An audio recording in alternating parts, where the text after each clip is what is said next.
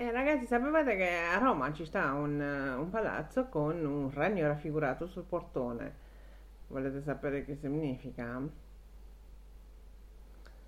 Prima cosa, dove lo troviamo? Eh, nel quartiere Copedè, non troppo noto come altre zone della città, ma ugualmente affascinante.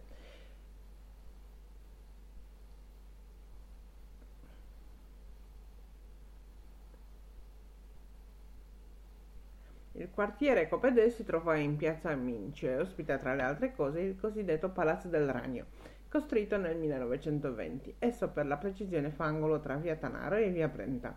Questo palazzo ha una particolarità, quella di avere sul portone il disegno di un grande ragno e di un'enorme tela d'oro. Ma che cosa rappresenta? La leggenda dice che il ragno è un... sappiamo che è un animale fortemente simbolico, può rappresentare il lato oscuro di una persona, così come il male che vince sul bene, visto che intrappola ad esempio le api. In realtà anche ha significati ben più positivi, si tratta infatti di un essere molto operoso. Lo si deduce dalle ragnatele che produce instaccabilmente.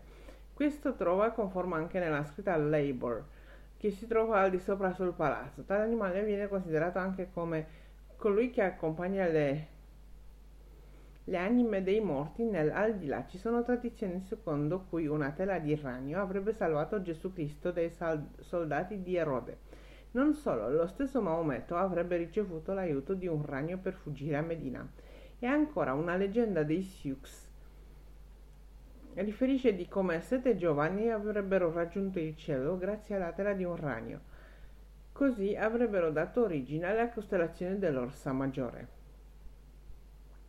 Alla luce di tutto ciò possiamo azzardare l'ipotesi che il Palazzo del Ragno sia una costruzione con valenza esoterica.